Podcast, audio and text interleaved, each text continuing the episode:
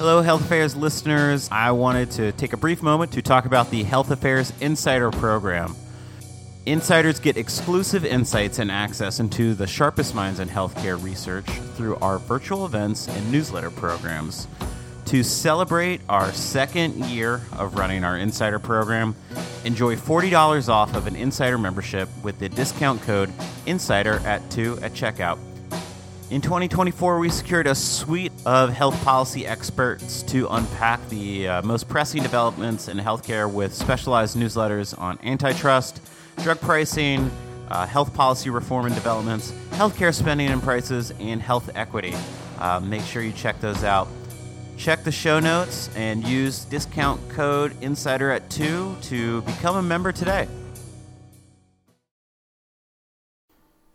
Hello, and welcome to A Health Podyssey. We need to start thinking about how do we meet need with supply. And under the current system, unfortunately, uh, so much of that is being driven by the profitability of new facilities. I'm your host, Alan Weil. Every presidential election of the last few decades has featured a debate on health policy, and the 2020 election was no exception.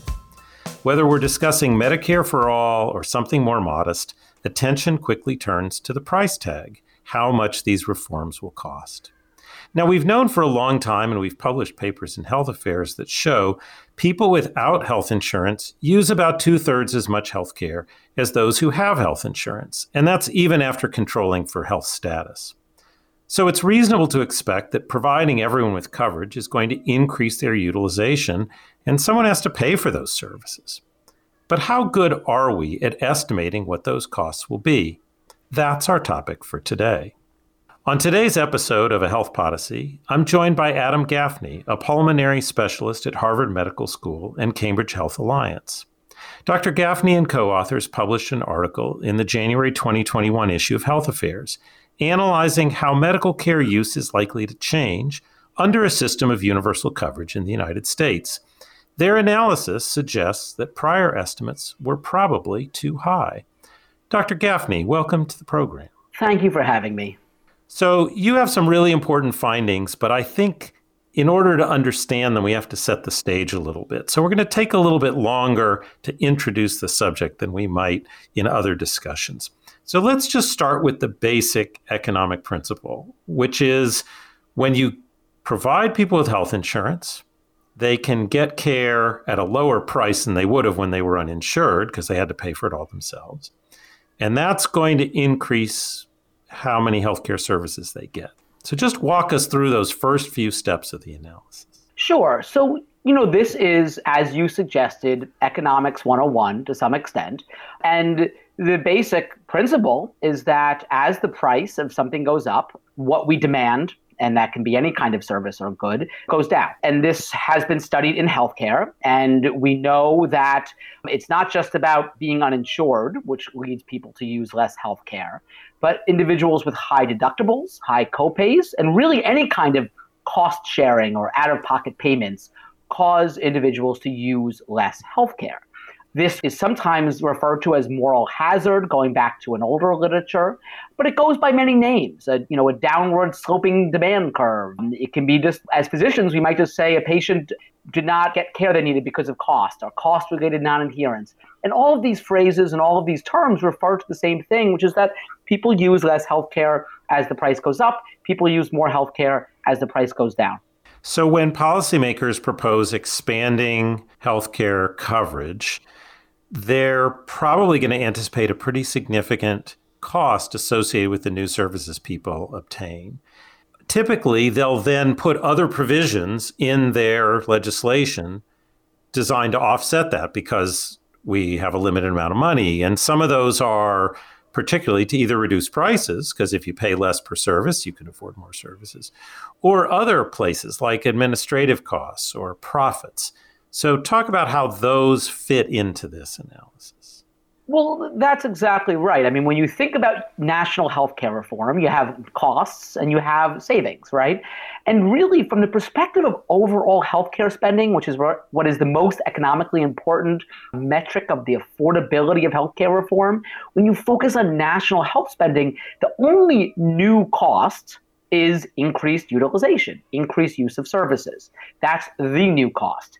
But then you can sort of have a look at the other side of the ledger, the savings. And as you suggested, there are a few key areas that national healthcare reform can save, can actually save. One is in the amount paid per service or per drug, per prescription drug, right? And all, I think, you know, everyone agrees that there has to be regulation in, in that respect. But there's also savings in administration, which can be actually quite large, as the Congressional Budget Office has estimated, uh, given that, you know, traditional Medicare has about a 2% overhead versus probably around 12% for private insurers. And that, that translates to a lot of money. So that's right. You have the new cost of utilization on the left side. On the right side, you have savings, prices, and administration. And in a way, in a very simple sense, that's sort of health reform economics 101. Okay, so let's focus back on the increased cost side, understanding that there will be offsetting places due to policy changes. So, the typical notion, if you just give one more person health insurance, is that their utilization is going to go up. But what your paper gets into is that when the scale of the expansion is larger, there actually might be constraints that suggest that the utilization doesn't go up as much for everyone together as it would if you were just looking at people one by one. Tell me a little more about that. Well, that's right. I mean, sometimes the whole can be, you know, more than the sum of the parts or less than the sum of the parts. So I should first mention that there is, in line with what we were saying earlier, that price goes down, use goes up. I mean, that has been supported by these sort of two seminal experiments the Rand Health Insurance Experiment, conducted in the 70s and 80s, um, which was actually designed to help plan for national health insurance, and then the Oregon Medicaid experiment more recently.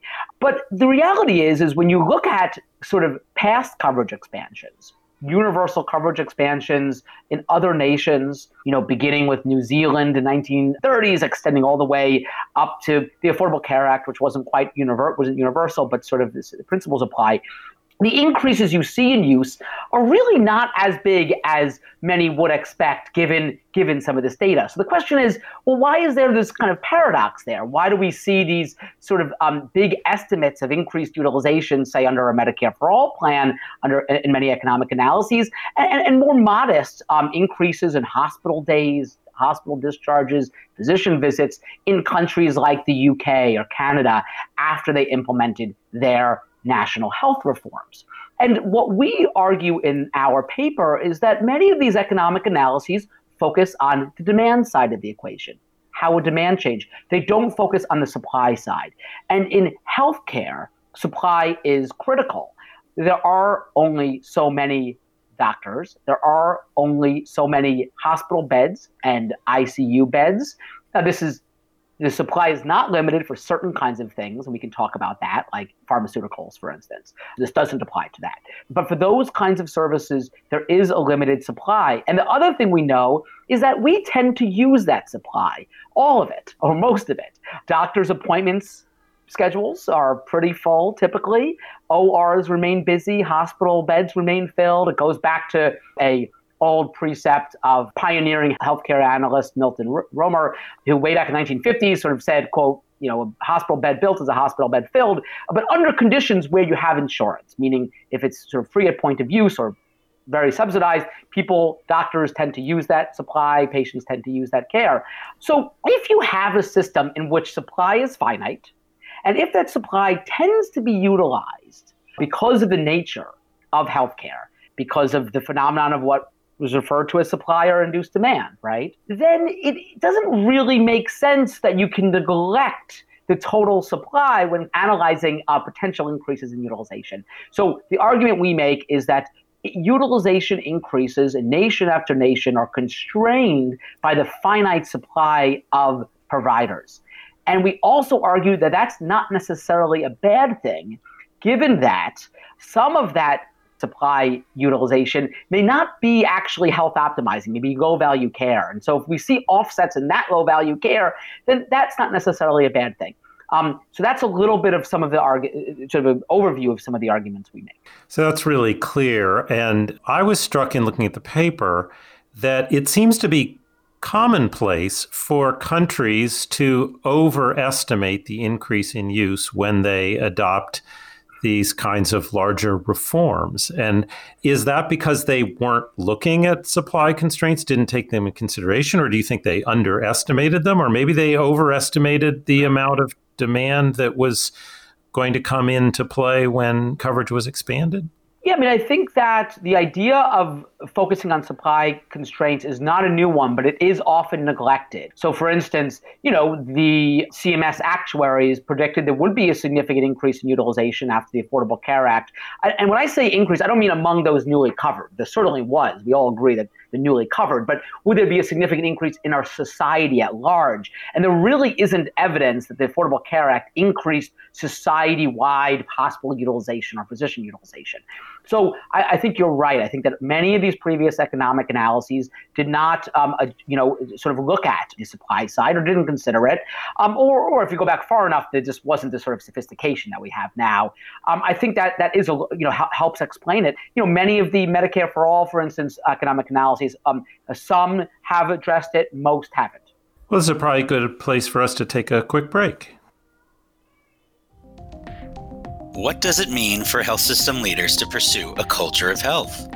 To help answer this question, Health Affairs launched Leading to Health, a series supported by the Robert Wood Johnson Foundation. With these journalist written articles, we examine some of the most innovative health systems out there. Together, they represent a celebration of collective leadership and an opportunity to learn from the successes and challenges of health system transformation. Health Affairs recently collected these lessons on a new, easy to navigate resource page. You can find every article in the series and also related podcasts, blogs, and interactive maps. Visit healthaffairs.org slash leading dash to dash health and stay up to date on the latest reporting and research. And we're back with Dr. Adam Gaffney talking about how we need to consider supply constraints when we're trying to understand what it's going to cost to expand health insurance coverage. When we went to the break, you had mentioned that some sectors within healthcare are constrained in ways that others are not. And I wonder if we could just spend a little bit more time on that. You mentioned hospitals and doctors, and you mentioned pharmaceuticals, where even ramping up supply of pharmaceuticals presumably takes some time. Where do we think the constraints are going to be greatest, and where do we think they might be the least? Well, I think each you have to examine each sector separately. I think in the pharmaceutical sector, yes, you may have to ramp up production, but that is a relatively easy thing for these firms to do, you know, assuming someone is, is paying for the, for the drugs as they would be under under health reform. So I, I think we would assume that all sort of demand would be met under a health coverage expansion of, for pharmaceuticals.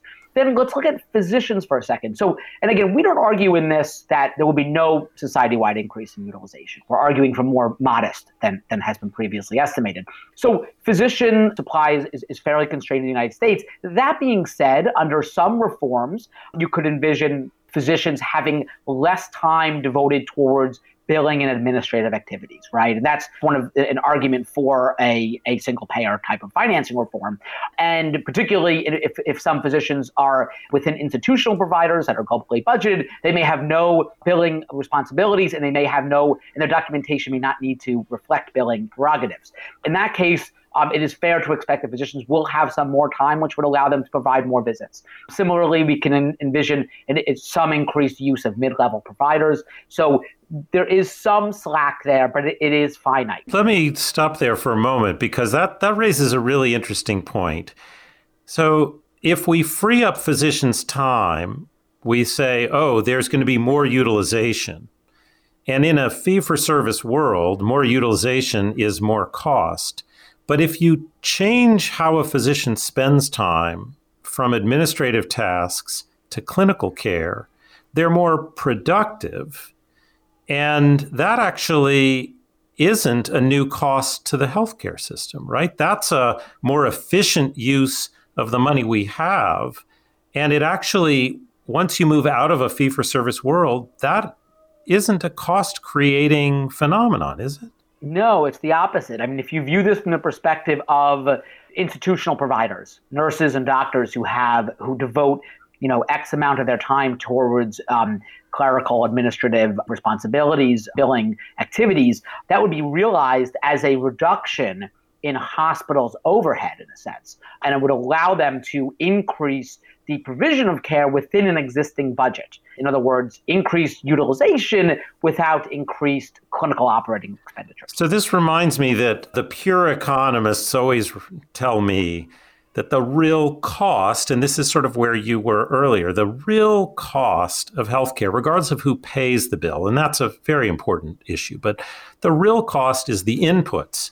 It's how many people and how much capital are putting effort into this. The amount we spend is how much we pay those people or what the return on capital is. But that's just a price phenomenon. The actual resources consumed by healthcare are people and capital. And so if you make the people more efficient, you don't actually incur a new cost.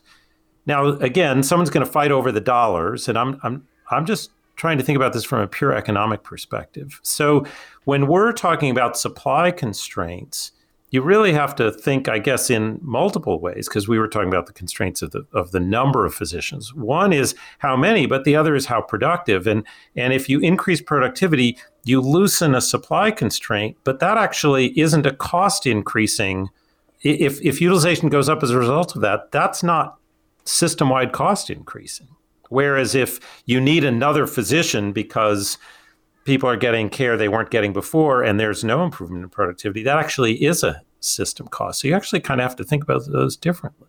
No, I mean I agree. Again, I think from the hospital perspective, it's even more clear. You know, if a hospital is able to provide more care within an existing budget, um, that is not a new cost. That is an existing cost with new with new services provided um, at the expense of less, say, administrative apparatus and bureaucracy. You're interested in this in part because of its implications for estimates associated with a single payer model. Talk to us a little bit about how your work helps inform a debate over a proposal like that. In two ways, or maybe maybe three. The first is the prerogative of having accurate estimates, right? you know, an economic analysis that says that utilization is going to rise 20%, it's just not realistic. And, that, and, and, and that's because it's not taking into account these real world factors and the, the supply side of the equation. So we so wh- wherever you fall on this in terms of your opinion, we need accurate estimates, and that's one thing. But the second aspect of this is probably most people agree now with that point, the idea that supply constraints play a role. But I think that there's a belief that those supply constraints are sort of causing some people to not be able to realize their healthcare needs, right? In other words, that well, okay, you know, is this a good thing? Are you just stealing from Peter to give to Paul? You know, why would you sort of even want to you know talk about the sort of offsets that you know well off or maybe already insured patients have? And the answer sort of goes back to what I was saying earlier, which is that we need to think a little more about the fact that we're talking about attenuations in supply or induced demand, and, and there's, there's, there's literature to support this. The sort of reductions in care provided will likely represent you know wasteful care, and and, and that's and that's that's not a bad thing. The third thing I think it does bring up, though, which is a, sep- a slightly separate issue, is that we do need to think about supply as a cost control lever, right? And this is something that is the reality in most, say, European countries and in Canada. Yes, you can achieve universal coverage without cost sharing. Um, I, I, think the evidence shows, and nations have done it, so we know it's possible. But you do have to maintain control on the supply end. You do need to regulate who can build a giant new tower or not. And that kind of focus on capital expenditures you know, used to be a greater health policy concern and has sort of faded from the limelight. Uh, and I think that's another thing that our um, work is intended to emphasize that yes, it's economically feasible to achieve, you know, universal coverage and to eliminate financial barriers, but you do need a system to allocate new infrastructure. And that's not only a cost control prerogative, it's also an equity prerogative because um, as long as, you know, profits and revenues is what's driving the creation of new infrastructure, you're going to continue to see disparities and inequalities in, in where the infrastructure is um, that's going to fall along economic and, and often racial ethnic lines. So I think that's another aspect of this of this work. Yeah, so let's just spend a few more minutes on both of those points because they're really important. Now, uh, the first one was just that we need good estimates, and no one, I think, would disagree with that. Uh, this notion of limiting supply induced demand is a potential uh, source of quality improvement because that that some of that demand is wasteful. Seems to me, uh, probably in the aggregate, there's some merit to it, but it does come back to this equity question, which is there are certainly going to be places where, because there already are now, uh, where supply constraints are not going to drive out low value care. They're just going to drive out care. And as you referred to the RAND experiment, which admittedly a whole lot of time has passed since then, but uh, the, the patient or the clinician's ability to differentiate between high and low value and, and stop doing the low value and continue the high is pretty modest. So, how confident can we be?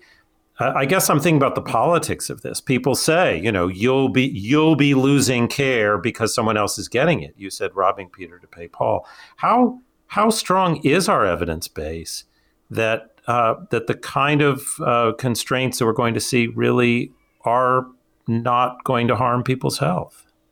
Well, we have some really interesting research to look at, as well as I think some common sense and clinical experience. But I'll, I'll touch on the research first. You know, there was a paper by, that we cite by uh, Glied and Hong that looked at pre-ACA Medicaid expansions um, and it looked at how they affected the utilization of care by Medicare beneficiaries. They also looked at uh, just uninsurance rates being driven by, by sort of um, market fluctuations. But the long story short is how does the sort of uninsurance rate among the working age population affect the use of care by the Medicare population? And they found basically that when, you know, there's more uninsured working age people, more uninsured, that that actually drives more care being given to the Medicare population. Okay, is that a good thing? Well, their work would suggest it isn't. That the care that they received, it, it was sort of more, maybe a little more back surgery, care that actually, the beneficiaries themselves actually felt that they were getting more unnecessary care, no change in mortality. And, you know, so th- there was no evidence that that extra care was, was helpful you know, I think that for those of us in clinical medicine, um, we do prior I think we are able to prioritize well up to a point when the supply just needs to be increased, right? So under COVID, there's cases you can see clearly where the supply is simply inadequate. But this is a once in a lifetime pandemic, right? But typically, you know, if you have, like I'm an ICU physician, if you just have a lot of ICU beds, um, are you going to use a lot of open? Are you going to use some of them just for pure observation uh, in cases where it really doesn't probably make much of a difference? The answer is probably yes, not because you have any financial incentive, just because, well, why not? You know, why not have a little more uh, attention? And so I think we are able, and that's a that's probably an example uh, where there is some marginal benefit. There's also lots of instances of people getting devices and of getting surgeries, of getting uh, pacemakers and defibrillators that are real uh, stents that are really, really low value. And if and if we can have providers spend more of their time, you know, giving meeting the unmet needs of of patients who had been avoiding the healthcare system because they were uninsured or the deductible is too high, then that's good. So I think there is literature. I think there's some sort of common sense in there as well. So let's just close with a quick discussion about upside of supply constraints, which I think many, again, in a political context, use as a, a bludgeon against any sort of universal coverage. How do we build these systems so they're responsive? After all, the need for hospital beds uh, the need for different types of clinicians changes over time as our technology changes outpatient versus inpatient, freestanding versus part of a general hospital. If we're trying to estimate the future, we also need to be thinking what needs to be in place to make sure that we have uh, signals that we can hear and respond to if those supply constraints are actually harmful the reality is is that the supply constraints are actually already in effect today. You know, there was a, that article that, that, that, you ran in Health Affairs looking at how ICU, I keep going back to ICUs, that's what I do, but ICU beds sort of per capita were very uneven across the United States and, and were uneven in terms of like rich areas had more, right? And, and poor areas had less. So so these inequities already exist. So you're so so and these constraints already exist. So you're absolutely right that we need to start thinking about how do we meet need with supply. And under the current system, unfortunately, uh, so much of that is being driven by the profitability of new facilities and of expanding facilities. Uh, we see, you know, giant glassy new towers going up uh, one place and the urban hospital being closed somewhere else. And what's that about? Is that about need? Not really. It's about profitability. So, uh, Nate, I mean, we can, you know, it's probably a larger discussion, but you can look at the amount of resources in a community, the demographics of a community, the level of illness in a community, and you can attempt to say, we need more facilities here. And you know what? This area is probably over ha- has more than they need, and that can't be done overnight. It's not going to be done uh, in one day. But with you know a national health program of some sort, um, you actually have the tools to allocate infrastructure uh, to to look for those areas that yeah well the supply actually needs to grow and um, other areas where they're just doing way too many cardiac catheterizations and it doesn't make any sense um, and maybe they need one less cath lab so um, that's the kind of uh, planning which is sort of a four letter word in, in, in the current moment, but I think we need more of. And I think it's not going to be a four letter word, you know, in the aftermath of the COVID 19 pandemic when people realize that, well, actually, you know, we do need to think more about health planning. That's where the idea of planning comes in. And that's, I think, the final thing that we get at in our article that we do need to actually plan um, so we can have supply where we need it and not just where it's revenue generating. Well, I have to say, your paper uh, helped me think differently about how we understand the implications of policy change. And I love a paper that does that. The findings themselves are intriguing in, in the sense that uh, supply constraints really do need to be considered more seriously than I think most of us have taken them in the past. And it's great to get your insight through this conversation. So, uh, Dr. Gaffney, thanks so much for joining me today on a Health Podyssey. Thank you so much for having me. It was a really interesting discussion. Thanks for listening. If you enjoyed today's episode, I hope you'll tell a friend about a Health Podyssey. Health Podyssey is produced by Health Affairs, the leading journal for health policy research. The team behind the show includes Patty Sweet, Jeff Byers, Brian Dobbs, Julia Vivolo, Sarah Kolk, and Sue Ducat. Like the show? Subscribe to a Health Podyssey on Apple Podcast, Spotify, Stitcher, Google, or wherever you listen to your favorite podcasts. Thanks for listening and have a great morning, day, or evening.